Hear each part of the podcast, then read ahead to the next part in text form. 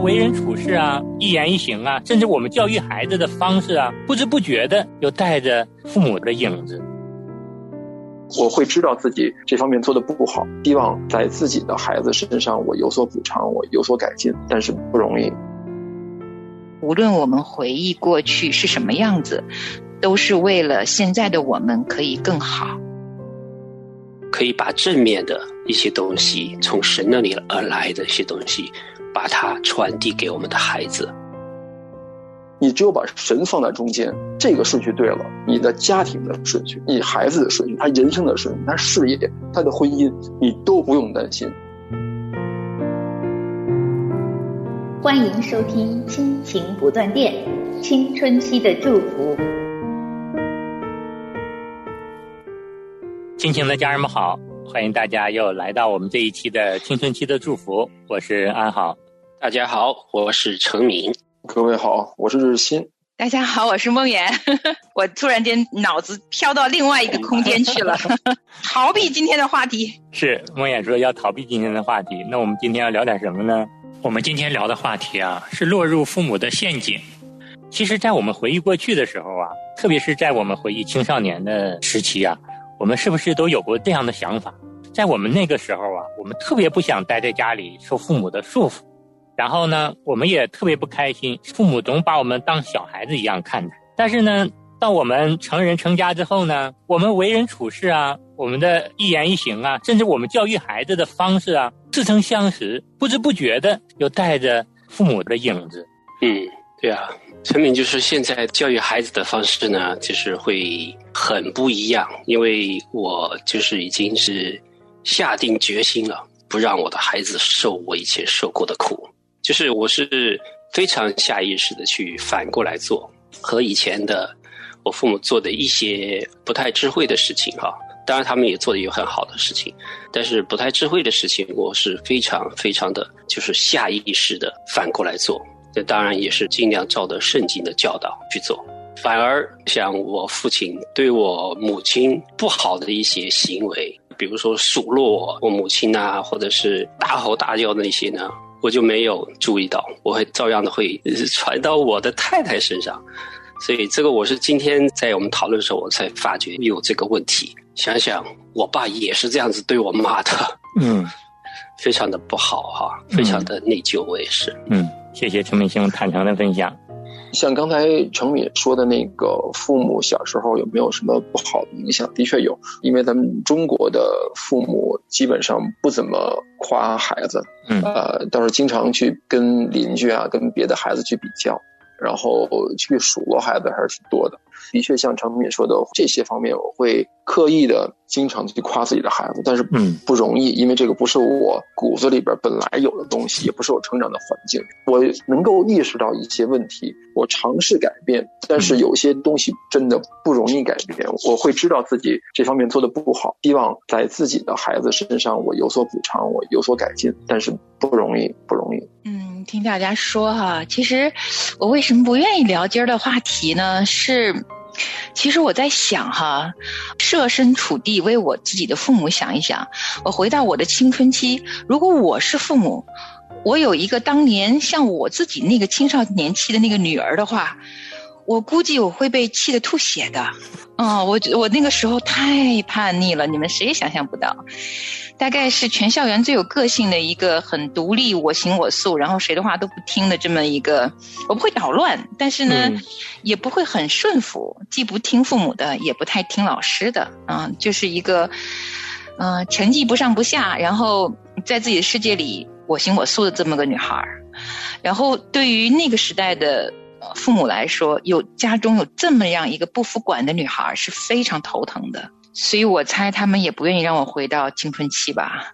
在我父母的呃美好的想象里面，他们愿意我永远是五岁的样子，因为我的十五岁实在太叛逆了，他们可能都不愿意去回忆。不过我记得我自己有一个很切身的体会，就是当我青春期的时候，其实我以前也分享过，虽然那时候我行我素的一个样子，但我内心最深的那个渴望，其实我是希望有人好好来管管我的。嗯，但是那个时候父亲太忙，母亲病重，所以其实我没有办法拿到他们给我的，不要说就是呃鼓励了，就是一个正常的关注，对于他们来说，当时确实非常难，不是他们的错误，而是那个时候的环境造成的。所以我的成长经历呢，也是埋了一个我教养孩子的一个种子。就是当我做了母亲以后，我跟我先生说，无论家中出现什么样的经济状况，我都一定要陪着孩子成长。嗯，所以。我想这就是对我最深远的一个影响吧，因为在我青春期的时候是独自长大的，真的长得非常的野蛮，就野蛮生长。你们怎么什么野蛮的样子，你们想都可以去想象的样子。所以青春期是一个有五彩斑斓的一面，但是也有蒙了两层灰的一面，非常复杂的青春期。但是我希望我的孩子，嗯，是在一个相对稳定。啊，能够有一个成人给他随时的一个辅助的建议的这样的一个青春期，所以现在我的两个孩子，一个十八岁，一个十五岁，虽然他们是两个男孩儿，他们的世界我不能完全说我全懂得，但是因为我自己。青春期的时候的这种呃缺乏，所以我愿意将和他们的沟通放在第一位，所以我也其实看到呃这个影响就变成在我跟孩子之间的沟通上面留下一个正向的影响，至少现在他们两个还是愿意跟我说心事的，啊一些大事他们会第一个时间想到啊妈妈。什么什么什么事情来问问我，尽管他们也知道母亲不一定能了解他们全部的想法，可是他们愿意试图跟我来解释，所以我已经很欣慰。我觉得能够跟孩子们有这样一个相对沟通的一个这么好的一个关系，就是因为我在青春期的时候其实没有得到一个嗯相对稳定的一个关注吧，那也都是恩典。因为你们看到现在的我还算长得正常，没有太偏差，很正常。这是全是恩典。这是我二十八岁的时候认识神了以后，我的人生就全部归正了，从一个很偏的轨道被神一点点归正到如今。所以我想今天这一集的节目，就是无论我们回忆过去是什么样子，都是为了现在的我们可以更好。是非常感谢夏薇的分享。我们接下来呢，也来听一听罗德盖奇在《天天为青春期孩子祷告》一书中为我们总结的要点：落入父母的陷阱。落入父母的陷阱，在你十七八岁的时候，有没有幻想过有人把你从父母身边解救出来，和你结婚，并跟你过一辈子？很浪漫，是吗？可惜。那却不是你现今真实的情况，不是吗？很多人并不像《创世纪》所说的那样，离开父母和配偶两个人成为一体，反而还像孩子似的离不开父母。你是否陷在父母所设的陷阱里呢？有好几种情况会发生这样的事儿，以下就是其中一种：回到父母亲家的时候，你是否会回到当他们孩子的样子？还没结婚前。你会在家里做些什么事儿呢？比如我的弟弟回到父母亲家里的时候，他会马上翻冰箱，看看有什么好吃的，尽管他刚刚吃过晚饭。这是一种做孩子的习惯。离开父母家的时候，你是否会憎恨他们，把你当小孩子看待？如果你期待双亲能够在你成人之后，满足你青春期被满足的情感需求。那么，恐怕你每次回家都会失望。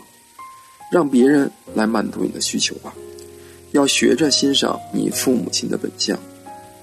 还有人用另外一种方式，继续扮演父母的孩子，就是依然相信父母在你成长阶段，依然给你正面或负面的评价。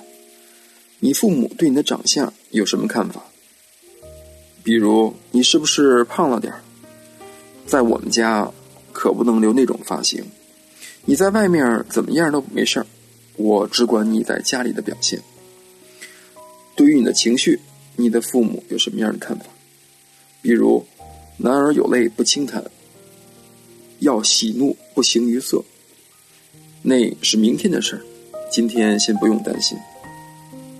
你父母对你在学校的成绩、运动天分。在学校社团的表现有什么反应？比如，别让我们失望啊！你是否尽力了？我们对你有信心。你父母对你的朋友又有什么样的看法？比如，我们随时欢迎你带朋友回来。你为什么要总和这些人做朋友？你真是一个难得的好朋友。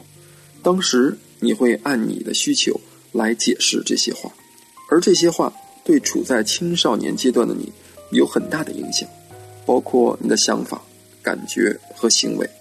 不但如此，对你现在的想法、感受和行为也同样有影响。你是否还常常把你从父母听到的话？转述给你的孩子，这些话当中有没有你曾经发誓绝不用来数落你自己孩子的话？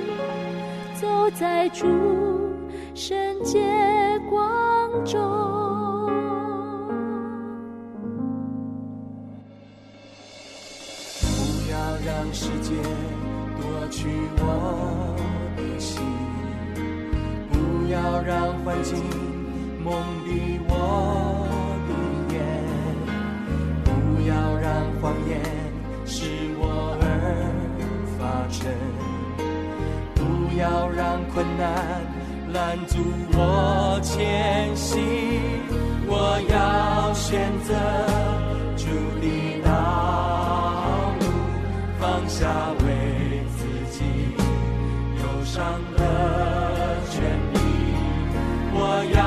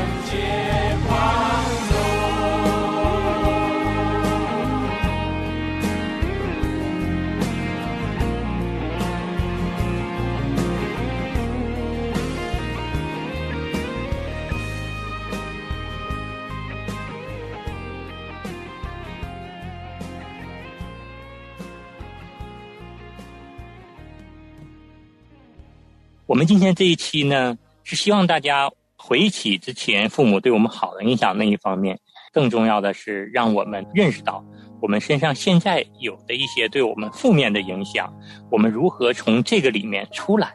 嗯，就是我想给我们大家都有盼望，就是也许我们在原生家庭里边有一些负面的影响哈，但是。并不等于说我们现在的家庭就会照着原来的家庭一模一样的搬下来，或者是打不断这些不好的锁链的捆绑哈。嗯，其实我们一定是要借着圣灵的帮助，可以辨别我们当时我们成长的环境，或者说我们在心里边的一些内在誓言啊，我们的根深蒂固的潜移默化的那种观念啊，我们的行为习惯呐，是可以改变的。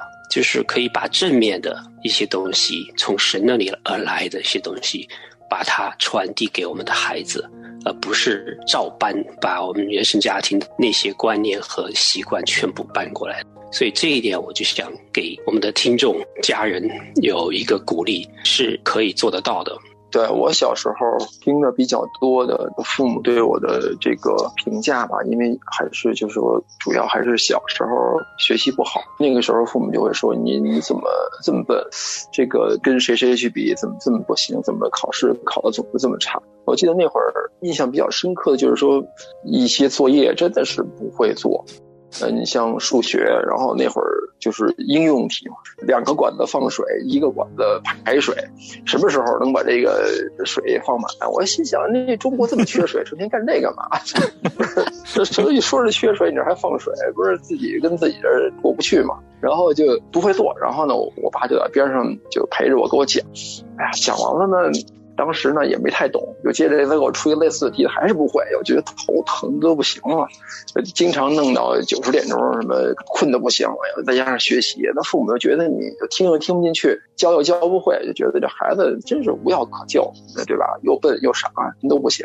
反正那会儿我觉得这个印象很深刻，而且后来就是刚上初中的时候得了概念好了以后，就发愤图强嘛，希望向父母证明自己并不是那么差，我还是可以的。偶尔也会有一些正面的评价，就觉得自己还是能够通过自己的努力战胜环境，战胜一切的困难。等我再大一点呢，就是说工作以后，包括认识了主以后，真的发现通过自己的努力能够成就一些事情。但是生命中所成就的很多的重要的事情，都是我们的主在帮助我。你自己能做到的有，但是实际上是有限的。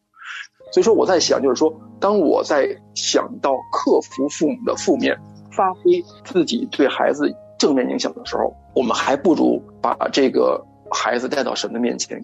呃，我听到那个于红杰牧师，他讲，实际上我们现在的家庭有三样东西，一个是神，一个是家庭，一个是事业。我们生活中常把这三样东西搞错，没有把这个东西搞对顺序。你只有把神放在中间。这个顺序对了，你的家庭的顺序，你孩子的顺序，他人生的顺序，他事业，他的婚姻，你都不用担心，因为只有这一个顺序对了，其他的顺序就都对了。谢谢日新兄的分享。嗯，今天刚刚听了今天这课哈，因为我才发觉到他这一课当中有太多的问题，那有很多很多的问题，他作者是要聚焦来看看，呃，父母在我们当年青春期的时候对我们。那个时候，青少年的我们自己有过一些什么样的看法和想法？那聚焦了一些问题，都很仔细。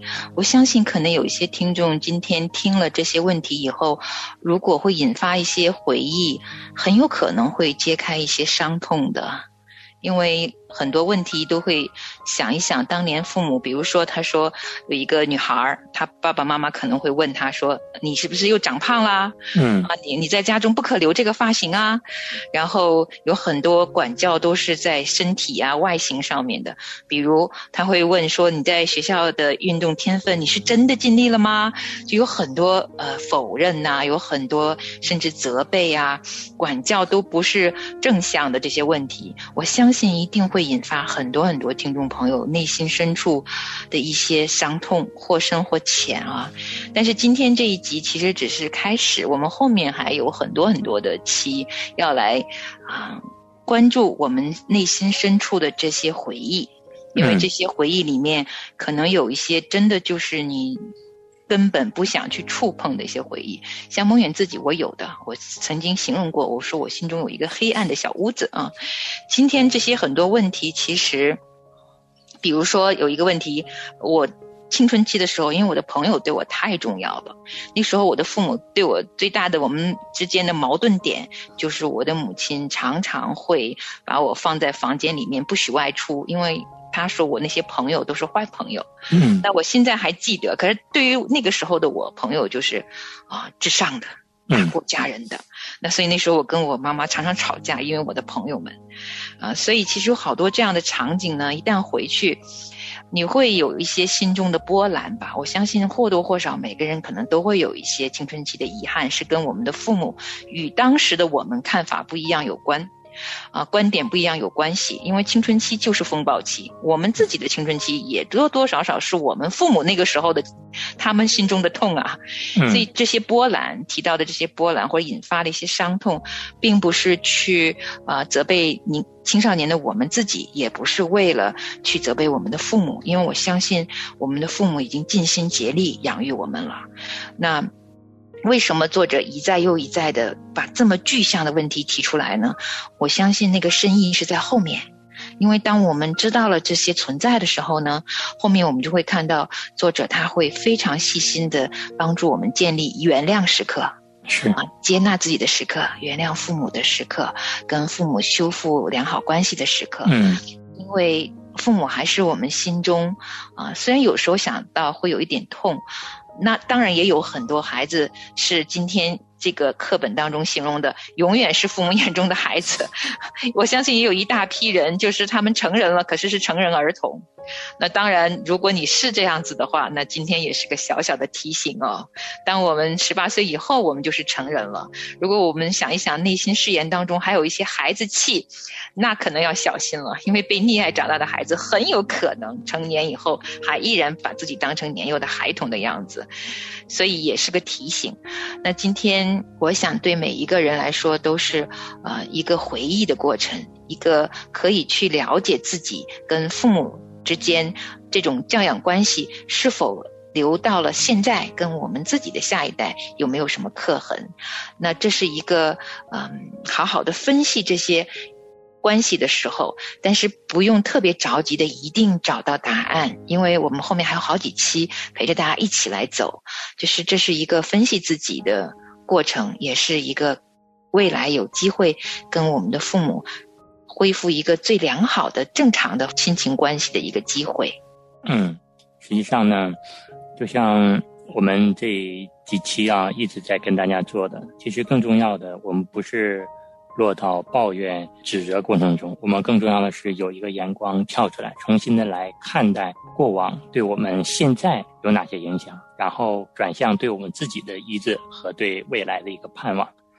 那么今天就跟大家分享到这儿。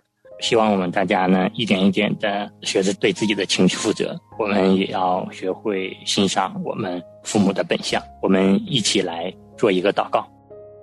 亲爱的天父，我们实在感谢您。呃，您来救拔我们这些不配、卑微的人。我们本卑微如尘土，但是主啊，你也从呃这个万民中拣选我们，让我们成为您的儿女，让我们跟随您。去学习如何去做父母。我们不管这个原生家庭中我们的父母对我们有什么样的伤害，啊，对我们有什么样的负面的影响，但是主，我们都因为认识您，您让我们的心意更新了。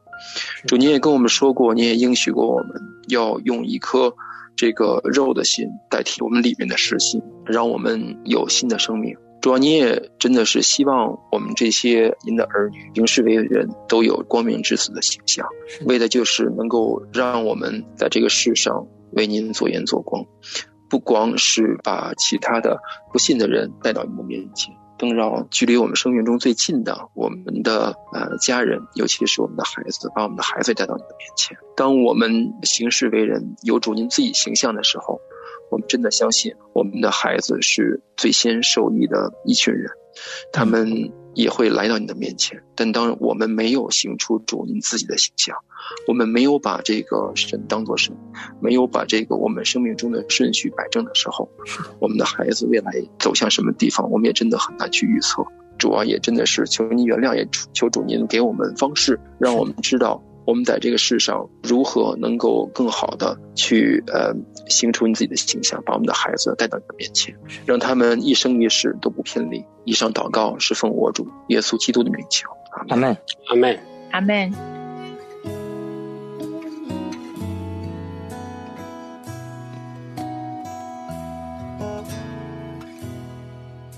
在黎明山谷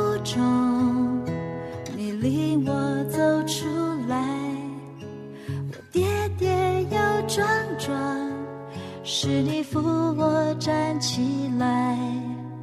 我满身是伤痕，你将我抱起来，我在你的怀中苏醒过来。